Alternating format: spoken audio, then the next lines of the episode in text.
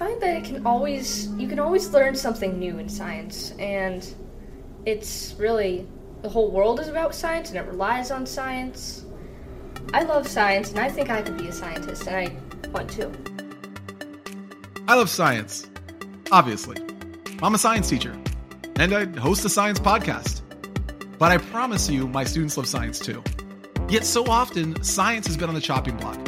While English and math were always essential, science seemed to be more of a nice to have.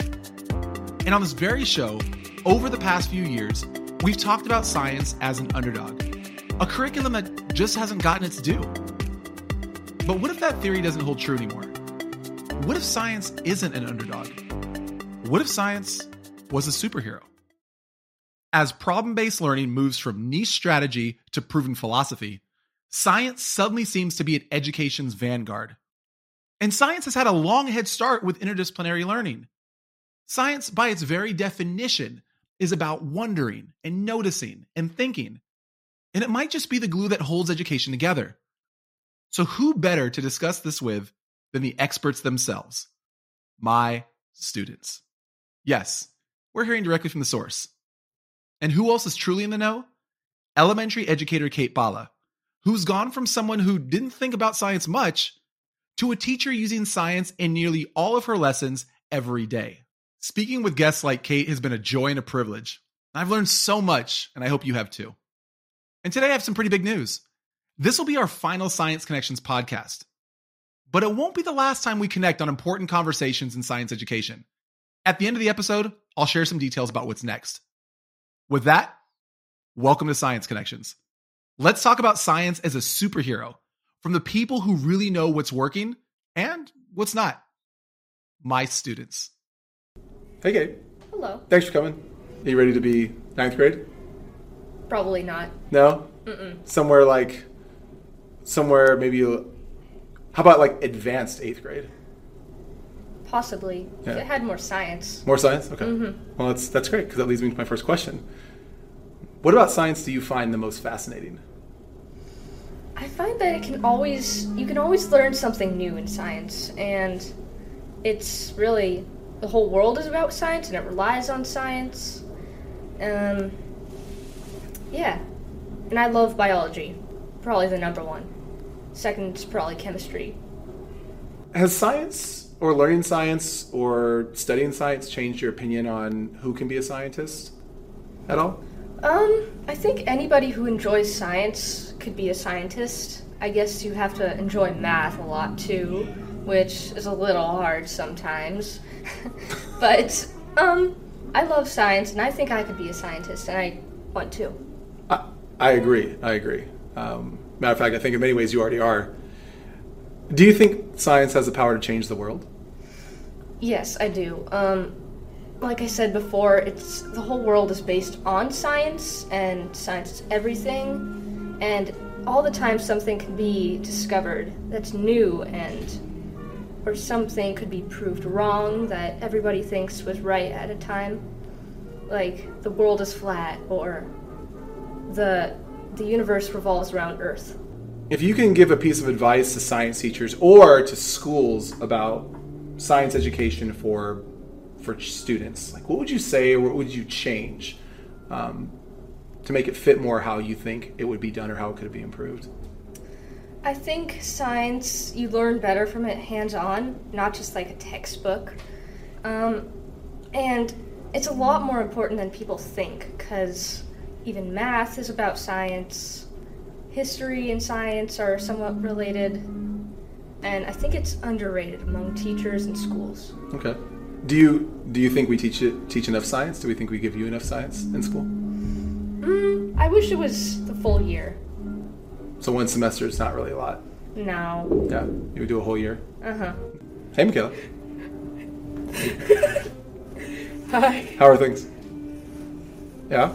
Have you ever had a teacher that made science interesting, like especially interesting? And if so, like what what did they do that made it interesting for you? Um, they made it. They made it interesting. Like, like they would tell me to keep on working. Like when I got distracted. That helped you. That that made it interesting for you. Why did telling you to keep working make it interesting to you when teachers did that? Cause like it showed like that they actually cared. Okay. Like of me doing my work. Mhm. Like that made it interesting. Oh, really? Mhm. Interesting. I, I would I wouldn't have like I wouldn't have guessed that, but it's- I'm so glad that I'm so glad to know that. Chris, thanks for letting me interview you. There you go. Welcome. What would you tell your teachers if you can give them one suggestion, one recommendation, one advice? What would you want to say to them? Like they hmm. they would all do it if you said do this. This is how I make this. This is how I learned how to make it. So if the teacher said, "I made something," and then they taught you how to make it, mm-hmm. what would be something that you would want to make? Maybe like a robot. You want to make a robot? Nice. So if we had a class about robotics and robots, would you take it? Okay. By the way, thanks for doing this. I know you're so busy. I'm glad your agent could get you slotted in in here to do this. Zara, first question: Do you do you think science has the power to change the world? Definitely. Why do you say that? Um, because there's so many new things you can discover, um, and there's so many things that you could use to help um, and make it worse. Uh, like climate change, uh, you could find things that could potentially help uh, cool down the earth or help warm it up. And I think it really depends on how you study it and then how or how you find uh, whatever you need and how you use that knowledge. Because just having knowledge isn't really going to do much. Using that knowledge is what really makes a change I agree. Last question: Do you feel like we spend enough schools? Our school spends enough time on science? no No. definitely not Why not? um, there's so much more to be able to learn from science and um, the thing i don't like is that we don't go in depth we don't we aren't able to even if we like something we aren't able to discover more even on our own time because either we don't have the resources or we don't have somebody who could help us and i think learning about science is really important um, but we just don't have the time to be able to go in depth with it Yeah. and to be able to uh, learn more and experience more. Zara, that was amazing. Thank you for letting me steal you from Mr. Klein. I'll send you back so you can go and be the key component of that, which is playing the bass. I appreciate you. I'm really excited to speak with Kate Bala today. She's a second grade teacher at Lowville Elementary in New York State. And she was a 2023 recipient of the prestigious Anton Banko Excellence in Science Teaching Award for elementary teachers. Kate wasn't always such a science person. She likes to say that science found her. So I'm really excited to speak with you today as we kind of wrap up the season. I'm also really excited because I, I love talking to elementary school teachers that teach science Yeah. because you all have such a challenging job where you have to teach all the different subjects with students who come in with all the kinds of different background knowledge and things like that. And I know you're really getting after it, like with science. And so uh, maybe we could start with talking a little bit about your background in education, like kind of like your origin story of did you start in second grade? How long have you been doing it for? I started teaching pre K when I got out of college. And really, because it was very competitive when I first started teaching, you could not find a teaching job in New York. And if you got an interview, then that was amazing. And if you got hired, that was even better. So, out of college, I just started teaching preschool because there was an opening, and that's, you know, kind of where I landed in Buffalo. And then life drew me up here in this smaller area and I got a long term sub position in first grade from January to June, and I loved it.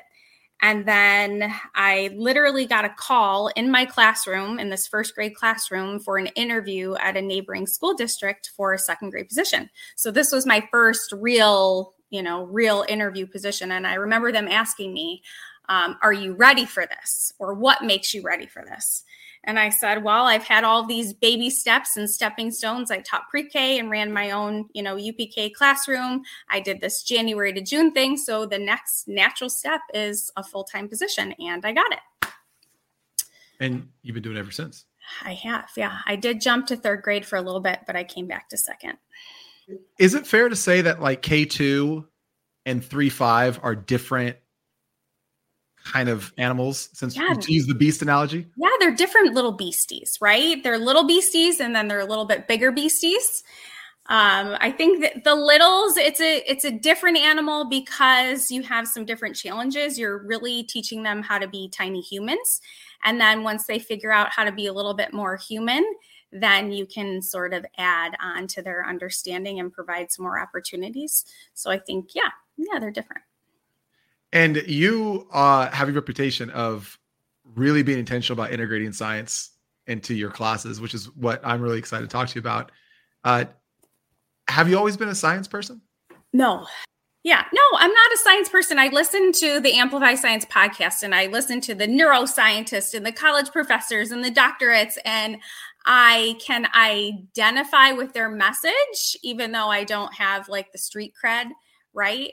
Um, just because I think to be a scientist doesn't have to be a literal meaning. You know, you don't have to be in a lab and testing things because I tell my students that they're scientists. So to me, science is everywhere. Science is how the world works around us. And that's my MO. As a teacher, I need to teach children how the world works around them. And if they have a problem, then they have to learn to figure it out. So that's that's how I, you know, view science. That was beautiful. I like that statement, like what you just said just there. Like I want that on a shirt because Yeah. I think no, I'm serious because I think that that resonates with a lot of people because you're right. Like there's there's professional scientists who who do, you know, Mhm. science as an occupation, Yes. but you're doing science all of the time and you really connected with that. So I'm, so I'm, what wondering is how did that change? Like how did that come about? Like how did you go from like you said you you weren't a professional scientist but you really leaned heavily into it. So how that happen? because science is doing science is thinking and science is learning so i feel like in my my personal life i i'm not a great cook okay i am not a great artist i am a mediocre at at a lot of different things. But when i'm in the classroom like that that's my spark right? That's where i feel at home. That's where i feel like okay all of you little people in here like let's get together and let's have a party. So let's have a science party. I invite everyone to the science party because that's really what it feels like. And you get down to this like gritty level even with my second graders they're 8 years old but we get down to this level where all of a sudden we're on the same page and we're learning together. I don't have all the answers. I'm not the neuroscientist. I'm not the you know the doctorate and in college professor but what i can do with my students is teach them ways to figure things out and then we develop these relationships with each other because we're shoulder to shoulder hey i don't know the answer to that but let's let's figure it out Can I can I ask you how did you get comfortable in that space? Because you you say it and it resonates with me as a science teacher. Mm-hmm. Like I have this quote that I took from one of my master teachers, and someone else probably said it, but they we Yeah. say that there's no such thing as failure, only data in science. Mhm. So we never, you know, you know when you when you feel like you fail, like you feel really like, uh, I'm bummed. But Mhm. as a science teacher, we're Mhm. like, no, it's just, uh, hey, it didn't work out. All right, we're gonna try something different. yeah How, what would you? I guess what, what I'm thinking of was what would Uh-huh. you say to a teacher who's like yourself that may that may not come as intrinsically to them? Mhm. Um, what would you say to them? go rogue just go rogue you know? You, you have to let go of the way that we were taught to teach and that's the truth. So we were taught to be the sage on the stage okay? I am the deliverer of the information and you my children are the receivers the recipients. I deliver my knowledge and you learn it. So we were taught to be the holders of the information or at least i was. So, as I started learning about the next gen science standards and the three dimensions of teaching, so your science and engineering practices, that's what students are doing, the cross cutting concepts, that's how students are thinking about science, and then the disciplinary core ideas, that's the content and of what the students are learning. Um, it, it just hit home with me. And, and I thought, okay, I love teaching. This is my jam. This is where I'm the most comfortable. I have a lot of things to do during the day. I have a lot of different levels of students to teach. And the question always is, how do you do that? Every teacher wonders, how am I going to teach all of my students? Well, invite them to the science party. That's what you do. You even the playing field. You involve them in something first. You present a phenomenon. You let them wonder. You let them question. You use their talk as a tool for learning. And then you develop this huge frame of reference and generated language around a topic. And then you're ready to give them some content and, and ask them to figure things out with their claims. And they can give you evidence and reasoning. Did you come up with the science party? That's what it feels like. That's the only way I can describe it because it's like I want everyone to come to the science party. And when I do teacher trainings, I say, hey, welcome to the science party. That's how I start everything because it literally is the vibe of a party. It's so much fun.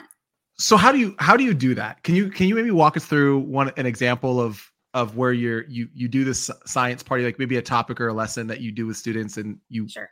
bring all these things together? Sure, sure.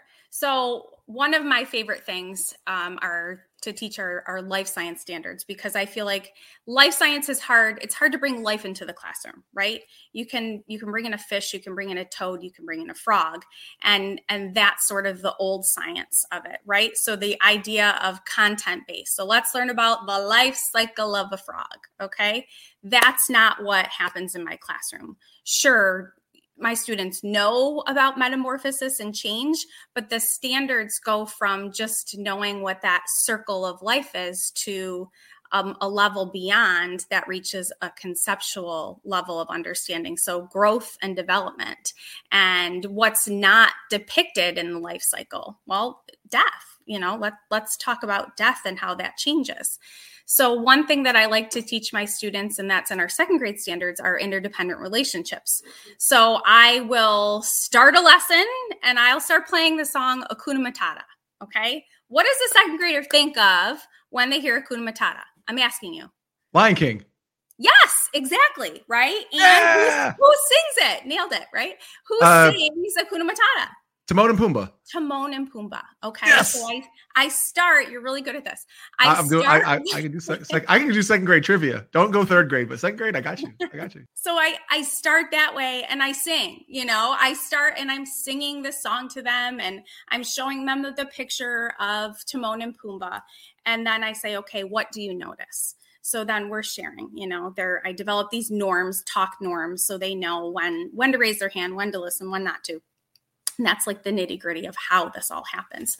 But so they start saying things like, oh, they're friends. Okay, yes, that's good. They're friends. Um, oh, they they need each other. Yes, that's right. They need each other. Okay, so I let all this language fly and happen. And when I hear words that I know are going to tag into the standards like friendship and depending on each other, I'm writing them on the board and making a word wall. Okay, so that's one learning opportunity. This doesn't all have to happen at the same time. Then I show them a video from YouTube on mute. And the one that I use for this is called the Warthog Spa. So, what I show them on mute, because I don't want them hearing any information, I literally want them organically, authentically generating their own observations because then they tag it as a frame of reference. So, any new information that I add for them is going to be connected to what they have all been involved in. That's the evil playing field, even playing field. So then I show them this picture of these little, you know, they're mongoose or meerkats, and they're eating the ticks off the warthog. And instead of the warthog eating these animals because he's a predator, um, he's laying down and letting them do it. Okay, this is this is very shocking for a second graders. So I, they're completely engaged, 100% of the time. Okay, again, language, language. What do you notice? What are you wondering? Okay, maybe we'll do a QFT, like a question formulation technique. You've used that. You've used that in, in your classroom. I, I so cute. Th- I I want to ask more about that. Okay, I don't know. We're, I'm going to ask you about that because that's a that's a super tool. we're gonna we're gonna go there. But continue because I'm really digging this uh, Lion King whole theme you got going on here. Okay, okay. So then they're again, you know, sharing things, noticing what's happening. Um, some of them pick up that they're, you know, they're eating something off of off of the warthog, or some of them can see that, or will say that, oh, the warthog has really long tusks or really long teeth, and then we talk about structure and function. So sure, the warthog could be eating these animals and maybe as a predator, but why is he allowing this to happen? So then they're drawing a model of their understanding.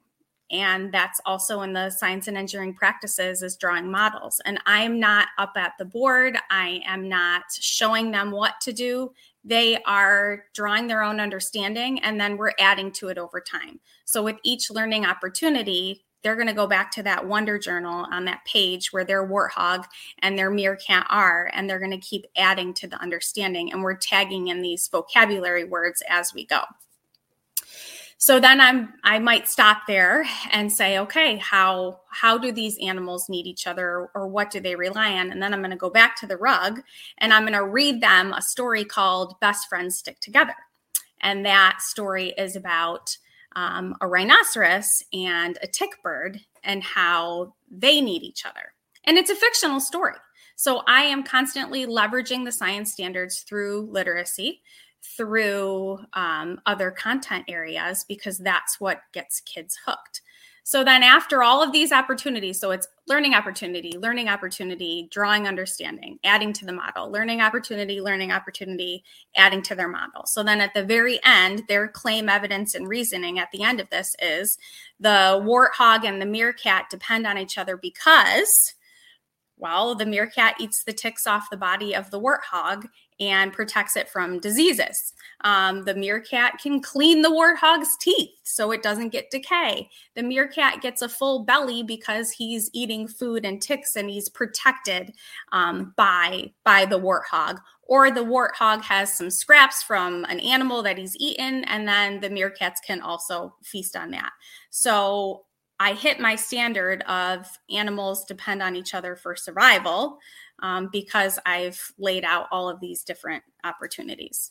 Was that too long?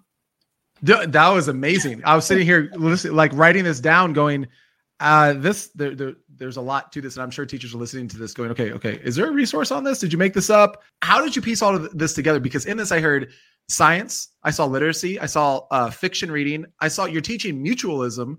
Um, in interdependent relationships. Yeah, that's the best part. They have a frame of reference. They they have been involved in this, and then when they get to you in middle school, they're they're going to nail it, right? Exactly. This this is now prior knowledge that they have now, I, and and this resonates with me. It actually validates me because my students say I ruined their childhood. Yeah. because you never played Hakuna Matata. No, this is this no. It's because I tell them the way that Disney stories should actually go if they were scientifically accurate. so I talk about Finding Nemo in mm-hmm. in clownfish are sequential hermaphrodites, and yeah. so if the dominant female dies, the largest non-dominant male uh-huh. transition and becomes the, the the dominant female. Right. And so I said when Nemo's mom, spoiler alert, by the way, for anybody listening about Finding Nemo. I don't know if anyone has seen that movie, like I don't know, nineties. Earmuffs. Yeah, earmuffs, earmuffs. Um, Okay, here we go. Uh, when Nemo's mom was, I think she was eaten by a barracuda. Probably. That means it's always terrifying. Nemo's, yeah, it's something terrible, right? It, yeah. His dad should have transitioned.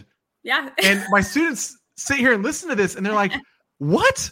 Yeah. And this is during our genetics unit, and uh-huh. and then I say, "Wait till I tell you about the Lion King." Yeah. You think all of those prey were going to be thankful that another lion was born? Mm-hmm. Um, but anyways, so when you're when you're talking about this, my heart was was very happy that makes me feel good. But the standards are progressive and they're banded for a reason. So this is what this is the hokey pokey. This is what it's all about. Yes. How common is what you do amongst K2 teachers, would oh, you say? I don't know because I'm busy teaching in my own classroom. Right. You know, yeah. and it, it's hard for me to get out and help, but I'm passionate about that. I do train other teachers because I'm so um, compelled because I've seen what this does for students. I've seen them, um, they ignite and they light on fire because I get to sit down sometimes that my heavy lifting is is gone because they are so busy and so involved in what they're doing and they're reading, they're writing, and they're wanting to figure it out that it's just it it's a party like i said you know those like lulls of the party where you just sit back and look around and you're like wow this is great um that's those are my days would it be fair to say that you have a high level of engagement in these types of activities with your students I think it's extremely high. And not every moment of our day can be that high, but they will work for you because they want that. What is it about this top these topics that you think is so engaging for for little ones? It's real life it it's outside their window. It it's what they see when they're driving in the car. It's something they read in storybooks, it's in Disney movies. And once you teach them to use a science lens and have a scientific habit of mind and see all of this, I think that engagement takes care of itself because Neil deGrasse Tyson says children are born curious, right? We're all born naturally curious. And it sometimes is the confinement of the educational system that can knock that out of you. So he tells you in this the he has a video called the most human activity. I love it. I show it at all of my teacher trainings. Um, it it literally kind of uh, jars teachers a little bit because he uses the language. Um, you know, we constantly teach kids to sit down and shut up, mm. right? Instead of using their talk as a tool for learning and and letting them share their their resources and use each other's experiences as resources. Because again as teachers we were taught to deliver the information. So there is a weird I don't know, it's not a good versus evil because it's not an evil, but there is a weird divide between how we were taught to teach and um, how we teach in ways that I think are most effective because kids are different today. The, the world is different. There's a digital world, and there's so many things that kids are combating right now. Um, COVID was a big reason, and I know I said the word, and some people don't like to hear the word again, but um, that was a real thing. And I think this way of teaching students by involving them in phenomena based learning, it combats all of those things that that happen.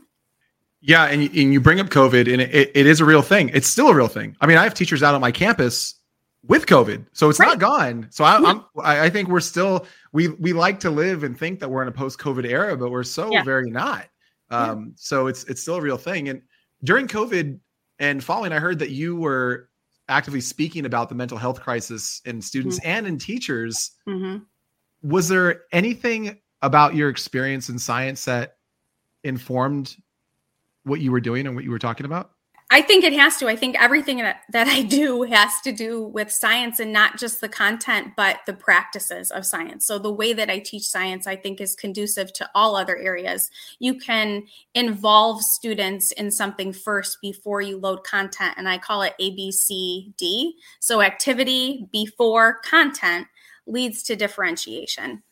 So I think what I, what the message that I wanted to send during the pandemic was hey, hold on to those things that you did really well in your classroom and figure out ways to still make those things happen. So developing relationships is huge with science just like it is at a party. You know it's all about being social and you know having fun. And when you are shoulder to shoulder with someone whether it's a 7 year old or an adult and you're figuring something out together it develops this grit in both of you and you have a trust in one another. And like you said before um, if you fail you're failing forward. You're you're not a failure. Um, mistakes are what makes things great because that's where we learn. So I think what COVID did was just bring to light that science is about building relationships also with people. And then all of a sudden you have this like social emotional development and, and awareness because I'm talking to them about things like bubblegum and I'm using bubblegum as a read aloud because there's a story called Bubblegum Brain and it's about a growth mindset and stretching and growing. But then we're talking about structures and properties of matter and reversible change because those are second grade standards. So we're going to observe the properties of the gum before it's chewed. We're going to observe the properties of the gum after it's chewed and we're going to decide if it's still gum and if it can go back. And and I'm happy, you know. the middle school me version teacher of me heard gum, and I was like, I was like, oh, You're scared. You're scared. it was. It's currently a battle that we're fighting right now. Yeah. And so I try to I try to validate them and say, I love that you want to have fresh breath. However, yeah. it doesn't always end up in our trash can. Uh, Take it out of their mouths and let them draw a model of it and name the properties. I like this. I I, I really do because it's it's like teaching so many times is like it's like aikido or jujitsu. It's like you're taking someone's energy and you're like redirecting it. Yes. And instead of going full stop and saying stop doing that yeah giving them something to go let me give you something to do with that yes. and it, it seems to be such a better give and take in those examples at least in my experience that's going rogue It, it, it's okay. So I I want to talk about that because I agree with you, but I don't Maybe. like that we feel like that. right. You know, you know what I mean? Like, like you're you're saying basically what I'm hearing you say is going rogue is better teaching practices applied in the classroom. Only because I see evidence of it in my students. I don't want to sound, you know, we just met. I don't want to come in hot and say, hey, I'm great. But I, I see what happens. But I think what you're saying is what I hear you saying is it's not Kate, it's not you. You're it's I'm talking about the practices that you're applying. Mhm. You're you're you're applying strategies that enhance engagement, support literacy, are inter are interdisciplinary, transdisciplinary, Mhm. and in a way that's kind of like roguish. I mean, is that Well, I say it because it's not common because I feel sometimes different than than my colleagues or sometimes it's challenging for them to to go there or how do you have the time for that or or you know how do you develop these lessons and it's not it's not even about the time it's about my mind it's about the lens. It's about how i look at everything else with a scientific habit of mind do you, do you truly believe that learning is enhanced in the students through these methods that you're applying? Like versus teaching everything in silos? I was saying that to myself as you were talking that you can't put science in a silo just like you can't put baby in a corner because science is everywhere. So those cross-cutting concepts, patterns, stability and change, um, cause and effect. There's cause and effect in every literacy, you know, lesson that you do. There's stability and change in science, but also in social studies and in math um, you know you could go on and on about how the practices of science are common in all other content areas. So it's it's not about science enhancing everything. It's just like let's find the commonalities and let's use the same language with students across the board and watch their understanding develop. And then they make connections that you don't even think about.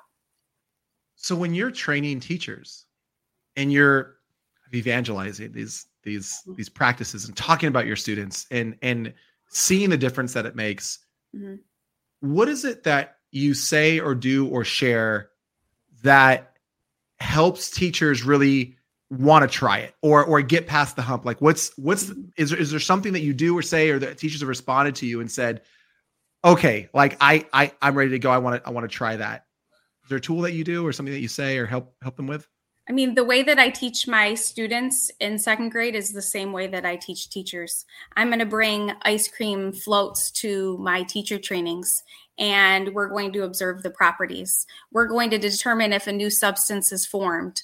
Um, they're going to be drawing models, and I'm going to do a QFT with them, and they're going to generate language. And then by walking them through the same process, that ABCD, or presenting the phenomenon and then figuring it out and writing a claim evidence and reasoning, there's no question, right? I just proved to them that they observed something that maybe they had no idea about before. And then all of a sudden they're walking away from that lesson with more knowledge and content than they came in with. And you you can't argue that. it's constructivism they're they're learning by doing they're and they're having a root beer float which is like arguably genius They might think that's better than me singing. My eight year olds enjoy my singing. I don't know about I don't know about the rest of them.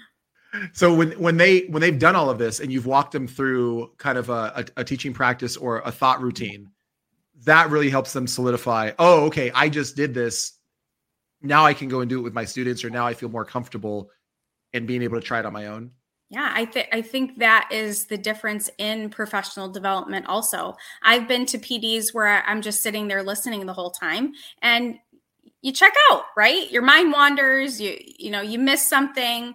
Um, so I feel like it's it's very similar to teaching in the classroom. I want you to be involved all the time. I don't want to be the sage on the stage, although I'm having a lot of fun with you. Um, you're going to do the work. You're going to do the talking, and I will facilitate and be your little guide on the side, like I said. I love that you said that because I, and I'm sure a lot of teachers can resonate with this. But when you're a teacher, you you view others teaching through a much more critical lens, right? Mhm. Like Mhm. so because you're because that's what you're a practitioner of. You're like you have expertise in the process of transmitting information to another human in a way that they can receive it, right? And Yeah. so I I always thought it just ironic where I, you know, we, we have higher education or, and it's like direct instruction for three hours right. about, right. about differentiated instruction and UDL. Exactly. Like in, in multiple, multiple, right. like, what? Like it's just shocking. You all not see it? Yeah. Anyways, that's probably a whole other podcast to talk about. Yeah. Sitting, you know, you're in a PD and it's like, oh, it's two hours of someone just talking to me. Uh, not, not differentiated, not anything else for, for other folks. Um, mm-hmm and uh, I and I agree with you. I think that that's that's really important. Um, okay, QFTs. Yes. Can you can you put me up on game on those? Can you educate me? Because what I'm going to do is after I learn about it right now, I'm going to go back and tell my team as if I've always known about it. Oh, that's um, a great idea. Is that okay? Can I have your permission? no, because it's not for me. I didn't. I didn't come up with this. This is like this is legit. This is a real thing um, that I just found or stumbled upon, and it's a systematic repeatable process that you don't have to do just in science it's it's for everything every everywhere so there's six main steps okay? And you explicitly instruct your students in these steps. And once you do that you can literally say okay friends i don't what do you call your middle schoolers? Do you call you don't call them friends. What do you say? You know what? I i, I say folks a lot. I'm gonna try that. I, I well, I say folks because it's it's it's it's a neutral language. Neutral, sure. So I, I you know, I want to I want to practice my inclusive language, and, and so I say folks. But mm-hmm. I, it, it always makes me feel hokey uh, to say because I, I, don't talk like that. But but I, it's just it's just all right, folks. Let's let's get it together. That's I'll call yeah. them scientists. All right, scientists. Yeah. Like let's yeah. bring it in. I I try to make it something that's that's affirming. But anyways, QFTs. Okay, so you start with a phenomenon. Okay, you know your standards and you're going to find a phenomenon that connects to your standards. And if you don't know what a phenomenon is that connects to your standards, you're going to go on to the Wonder of Science website by um, Bozeman Science, Paul Anderson, and he lists every single um, standard on there from pre-K to 12, and there are are big lists that are clickable with links that have phenomena for each standard. Okay, so that's one resource. So you're going to come up with a Q focus. Okay, the Q focus is a video, a, a picture. You can do a demonstration. There's varying levels of what the Q focus is. So you're going to pick a media and you present it to students. My personal favorite thing to do is that if you play a video, to play it on mute first, just to, like I said before, just take away any content that's there and have students connect to their own frames of reference. So, what you do is you have students generate as many questions as they can in a set amount of time. You can do two minutes to start off with. And their goals are to write as many questions as they can, to write the whole time. And that if they write any questions, and if they're in groups. So you can do this. There's different levels of everything, but the long of the short of it is if students are working in groups and you have a recorder, they are to write all questions as they're said. They can't change them, they can't question, they can't discuss answers to anything. It's literally just generating as many questions as they can. Maybe it's in poster form. I like to have my second graders do it on sticky notes. So one question per sticky note. And it's about this phenomenon and it's completely open ended. You are prompting them, what are you wondering? Okay, you let that time happen.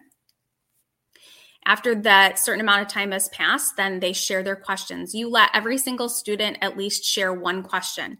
You can write their questions on the board and you're going to tag their name to that question because every student wants to see their own thinking up on the board with their name on it. And you, as the teacher, that automatically validates their thinking. It doesn't matter what they're wondering. Okay, you're asking them to come up with a wonder what does Neil deGrasse Tyson say? All children are born curious. So you're you're kind of channeling this natural curiosity and it's helping to drive the lesson.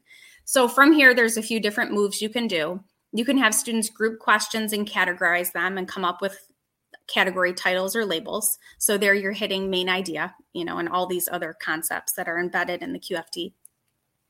Or you can have them circle their top 3 questions you can come up with a driving question as a class. And the intent of the driving question is to inform the lesson. So, as a collective class as a whole, you are determining what they're most curious about, and then that's your focus for the whole rest of the lesson. It could be an overarching phenomenon, it could be a big picture question, and then you're going to provide several learning opportunities to help them figure it out. Or it could be it could be one. It could be like the warthog and the meerkat. How do these animals depend on each other? That's what my students are wondering the most today. Okay, let's develop some inquiries to figure this out. So in in that, for the teacher who may not feel strong mm-hmm. in science or like comfortable, mm-hmm. how would you encourage them? Like to like do something like that and but they're like, I don't know. Yeah. It's not strong for me. What would you well, say? That, yeah, that's very common. And I would say, again, you don't have to be the keeper of all of the information. You don't have to know anything when you when you do a QFT because you're not answering any questions. The idea is to generate and develop language around a topic. The idea is to get a feel for where your students are and you want to know what they want to learn. And what are those the buzzwords in education right now? Empowerment validation um, identity. So your students are identifying as scientists and you are validating their thoughts and their wonders and their curiosity. And that alone is a lesson in itself. So, if you're wondering about content, I tell teachers reach out to your middle school and high school content area specialists. That's what they're there for. They're the content specialists. That's what they do all day long. Have them come into the classroom for a day, have a meeting with them. The standards are progressive and they're banded anyway. So, like you and I are having these conversations and seeing some commonalities about how we can support each other. Well, we have an interdependent relationship right now. You know, we're helping each other figure this out for the students or there's a there's a million resources that are available too it's just knowing um, where to get them so I, I refer teachers to paul anderson's website just because it it is on the next generation science standards and he does give little video clips on the domains of the standards. So life science um, earth and space systems and physical science and then your technology. And he gives little clippets of or snippets. Did I just make up a word? Did I say clip and snippet together and call it's, it? It's okay. you just made it. It's a word. We're going to say okay. clippets from now on. That's okay. It. Well done. So, so he gives little clippets on, you know, some background information. So there's ways to get around it. Like I said, I'm I'm not a scientist, uh, you know, by craft or by nature. I've just learned along the way when I hear that, I, it also for me makes me think that it develops an empathy as a, you're a learner, mm-hmm. and so you're able to empathize with what a student is experiencing in real time. And I also wonder what that would look like, like if you flip it, because students don't often get to see teachers learn alongside them. Mm-hmm. And sometimes we feel like we have to have all the knowledge. But I know there's been times in class for me where students asked a question, and I was like, I have no idea. It was some, right. you know, question related to what I was teaching, but like it was so obscure. Yeah, I I don't know. And now I'm wondering. So, exactly. That's right. what a scientist does. We're gonna Google this Right. And let's see who could come up with the best answer. And then it becomes like an information literacy skill, right? Because it's like, how do I find a credible source? So we're all like racing to kind of find it. And tell but, me they're not all engaged. They're no, all yeah, they're all yes. they're all into it. And some yeah. are going to Google images because right. that's that's what helps them understand it quicker. And so it's mm-hmm. it's a really differentiation. Yeah, there it is. And I, I, just want to clarify QFT stands for question formulation technique, correct? It does. And it's from the rightquestioninstitute.org. So there's okay. a plethora of knowledge on there about the QFT. It gives the systematic, repeatable process on there. And I think it can be done. I know it can be done at all levels and in all content areas. Okay, good. Because I Googled it real quick and I came up with quantum field theory. And I was like, Kate's teaching second graders about quantum field theory? Hey, These kids I might are so advanced. If there's a Disney movie or song about it, I might be. Okay, I, I want to shift gears. So you, you sit on the state curriculum development network team. Yeah, those are my and people. I love those them. are your folks. Yes. But you're the only teacher on the task force. yeah. And I just I'm, i want to get kind of your insight on first, what do you all do? Mm-hmm. And what are your thoughts about being the only teacher on on that panel? So it I am in a group with several BOCES educators. So these are like BOCES administrators who their specialty is either science or an instructional specialist. And their job, their whole day is focused on training teachers how to use the standards in their classroom. So, developing resources, um, creating professional developments to turnkey train back to their districts, and I, I sort of I don't even know how I how I got there. I started attending the BOCES meetings when the standards first rolled out at our local BOCES for science, so the science network meetings.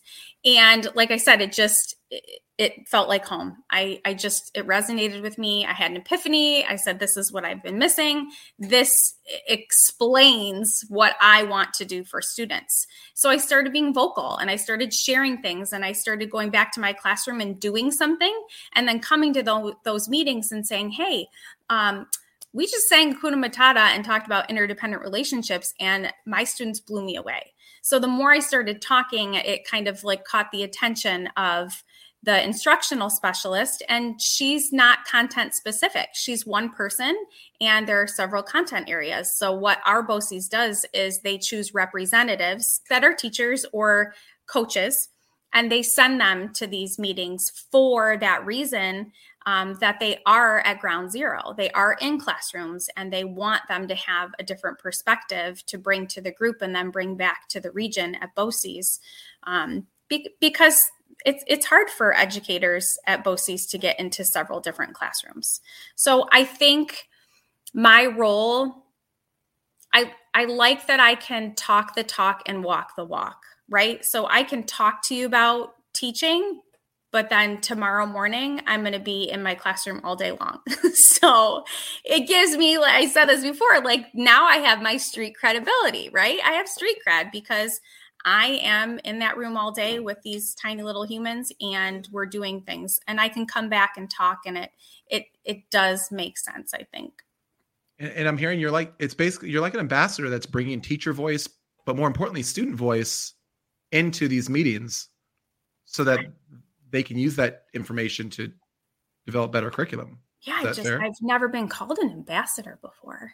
So I'm just like thinking about that. Sure i i can be the voice of my students because it's really it's it's they blow me away and i just want to share about it. I want to talk to you all day about what my students did. So i i actually interviewed a few of my students yeah. um, to hear directly from them and i wanted to share with you a couple things that they said and just maybe get some of your feedback on it. Sure. Most of them felt like they weren't getting enough science. Yes. Um so, what do you think we can do as classroom teachers to to bring more science into the classroom? That was an overwhelming thing that, that many of my students said is that they weren't getting enough. So I think presenting those phenomenons throughout the day, right? Or or throw a QFT up there because again, it's not just about the content. It's about conceptual understanding. So maybe they're noticing patterns in data but that's science. Maybe they're noticing patterns um, in nature, and that's science. Maybe they're noticing patterns in a story, and and that is science. So it's really using the practices of science that I think brings it to light for students. And then I could sit on the rug and read them a story, and they think they're doing science because they're observing and they're learning and and you know we're we're trying to figure something out. So i i think it's not so much about the explosions in the classroom right? Because when you think of science or you have students this might have come up in one of your podcasts like you have students draw what they think science is and they're all drawing explosions and lab coats and and these people and as a scientist and that's that's only this much of it. Is true. Yeah it, everybody wants to blow things up or cut apart frogs yeah, uh, that's whoa, why? always ask me to come in. Are we going to dissect? Mean, I shouldn't say that. It, it, that is very, very cool. Um, however, it's not realistic. That's not what really happens every day in classrooms. No, yeah, it's it's just it's just what they're exposed to in pop culture, or or just the things that they've seen. But there's so much more to it, which is which is really exciting. Um, another thing that came up was doing their own investigations, yeah. and they wanted more time to really dig into mm-hmm. something. So, yeah. What does that tell you? So, I think that's again, that's the hokey pokey. That's what it's all about. Because when you allow students to plan their own investigation, they're completely invested in what they're doing. They are naturally driven by their curiosity. They're challenged. They're developing relationships with their peers. And this is something we haven't talked about yet that science is about collaboration, right? Scientists collaborate together. And that's a huge thing in our standards right now is collaboration. Our assessments in New York are completely different now, and they no longer um, sit students by themselves and have materials that are secured and they only come out on testing days. We're doing something, they're called investigations, and our our third through fifth graders are are doing them right now. Our fifth grade class is the first one to be taking them, and they're allowed to talk to each other. They work in partners together. They're observing things happening and they're collecting data as a whole. The teacher is in the classroom, kind of facilitating these discussions, and this is the new assessment strategy now for science: is that students are collaborating and working together. Is this wait? Is this state testing? Yes. Okay. Can I can I since we're being fully transparent here, Yes.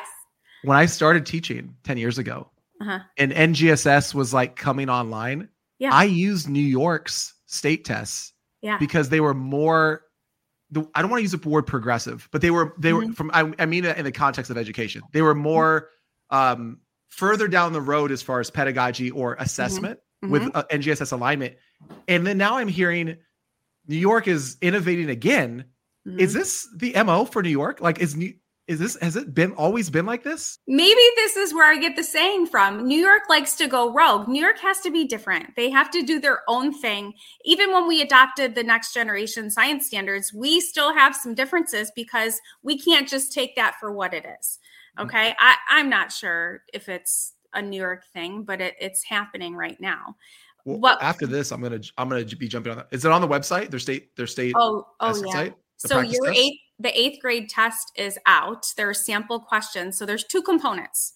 Okay, there's four investigations that all students have to do by the time they sit for the for the fifth grade or the eighth grade computer based test. So they have four investigations and a computer based test, three through five. So they literally have third through fifth grade to complete the four investigations. Um, and that's because some of the investigations target certain standards. So there's one called, I don't know, even know if I should talk about this. Um, one is just more conducive to third grade standards, one is more conducive to fourth grade standards, and then two could fit in fifth. But you develop your own model for how you want students to finish that. But it's mirrored in the um, intermediate investigations and their written tests as well. i don't get excited about state testing like honestly it's, it's just i have my own feelings about it however it's a reality of teaching for Yeah, most but this is going to change your feelings because this is not the assessment that we know for what we've known. It's an assessment strategy. And the reason why these are coming out, I think the reason why, and I only know this because I work with these educators directly at the state level in my SCDN group, is that the people that are creating these assessments were in the classroom. They want their face and their their names to be um, real people. In New York, it's like this wall. Oh, state ed this, state ed that, and and the people on the office in the Office of State Assessment and the Office Office of Standards and Instruction were teachers in the classroom, and they have really revolutionized everything. And I'm completely drinking the Kool Aid, you know, at the state now because I think these people are amazing and they've made these systematic changes. It's just I need all my friends to come along with me, you know, and make these changes, which is hard sometimes. And that's why I'm excited because to hear you talk about it and to hear you talk about how much teacher voice is in this and insight of practitioners, Mhm. I, I want to dive into it and look at it because education is a massive system and and things happen at local levels Mhm. eh, all over the country, right? So it's when we talk about changing education, it's like when we say curing cancer. It's Right. like, well, that's that's that's a bigger thing. Like there's there's different Yeah. types, right? but at a local level, there's there's much more control, and I can try to see strategies or ideas that can help my students show what they know. And if there's different versions of it, or if folks going rogue, like y'all out in New York, right, right. I want to see I want to see what the roguish the roguish group is doing and, and take some of those ideas back back to the West Coast. Come to um, the science party. Yeah, I'm I'm all- I'm all about it. I'm all about it. Last question. Do you consider science a superhero? How is it not a superhero, right? What's the definition of a superhero? It's they save the day. I literally feel like science saves the day every day in our classroom. Um, sometimes little kids are tired or they're hungry or they had a rough night or they had a rough day. But when I can give them a candy bar and tell them to smush it together, and it's their investigation as to how mountains are made and really how plate tectonics are making mountains, and they're learning that a mountain is a slow change and those are Earth and space system standards. How can it not be the superhero? Right? I agree with you completely. Now I want a candy bar. Come to my classroom. We, we can do it tomorrow. Yeah. Kate, you're amazing. Your second graders must be so thrilled to be able to do this. And as a middle school teacher, thank you for this because all of this work that you're doing by the time they get to me, they have so much background knowledge and inquiry kind of built up that it lets us accelerate even faster. I um, hope so. The- that that really is my hope. I hope that that that's happening. Mm-hmm. And thank you for also not just keeping it in your classroom, but sharing it with other educators. You know, as I said, how education is so local, we mm-hmm. can be so siloed even in our own schools. Like you said, mm-hmm. you're in the classroom all day and then you get home and life happens. Yeah. But taking the time out to go and share these practices and do root, root beer floats because it helps make a connection with QFTs, like all these extra things. Uh, mm-hmm. just on behalf of the teachers who are going to listen to this, thank you for sharing these resources. Is there are there any plugs? Um, do you have any socials or websites or anything that you want to kind of plug just if people want to learn more about some of the things that we talked about today? I'm kind of off grid. Uh, you know, I don't use social media at, at, all. I use it to sign up for my spin classes, and that's about it. but um, I do have some book resources. There's a book called um, Sharing Books and Talking Science that really transformed, like I said, the way that I view read alouds. And I think read alouds are one of our most powerful tools as educators because every teacher likes sitting down and reading to students, right? That's one of the reasons why we get into education because we like making that connection with with kids. And there's just some magic that happens when your students are sitting on the rug in front of you and you're reading reading to them. So capitalize on that magic and and look at it through a science lens so sharing books and talking science and then there there's another book called Ambitious Science Teaching, and that talks a lot about how to use visual models and visual thinking and building understanding over time. And a lot of the things that I talked about, those talk norms, um, developing protocols, and turning in talking and using that as a tool for learning, that's all from Ambitious Science Teaching, too. Nice. And as the winter and holiday season come up, folks, there you go. Add it to the wish list. Take care of a science teacher next to you for sure. thanks so much for being here. Thanks for having me, Eric. I can't think of a better final episode than this one. Not only are we reframing science as a superhero, we got to hear directly from students, my students, who've been asking me to come on this podcast since day one. And we got to learn how one teacher, Kate Bala, is on her own personal mission with science in New York State. My journey hosting Science Connections has been amazing. It's been an honor learning about science alongside you. Thank you so much for listening. Thank you for your feedback, questions, and thank you for being part of our communities on social media. Like I said before, you're going to be hearing plenty more from me. I'll be partnering with Amplify on a lot of fun and exciting projects. I can't wait to share them with you. It's not goodbye, just see you later. And until next time, stay in the know with our social media channels, check out the math and literacy podcasts, and catch me sometime soon on a webinar. Take care.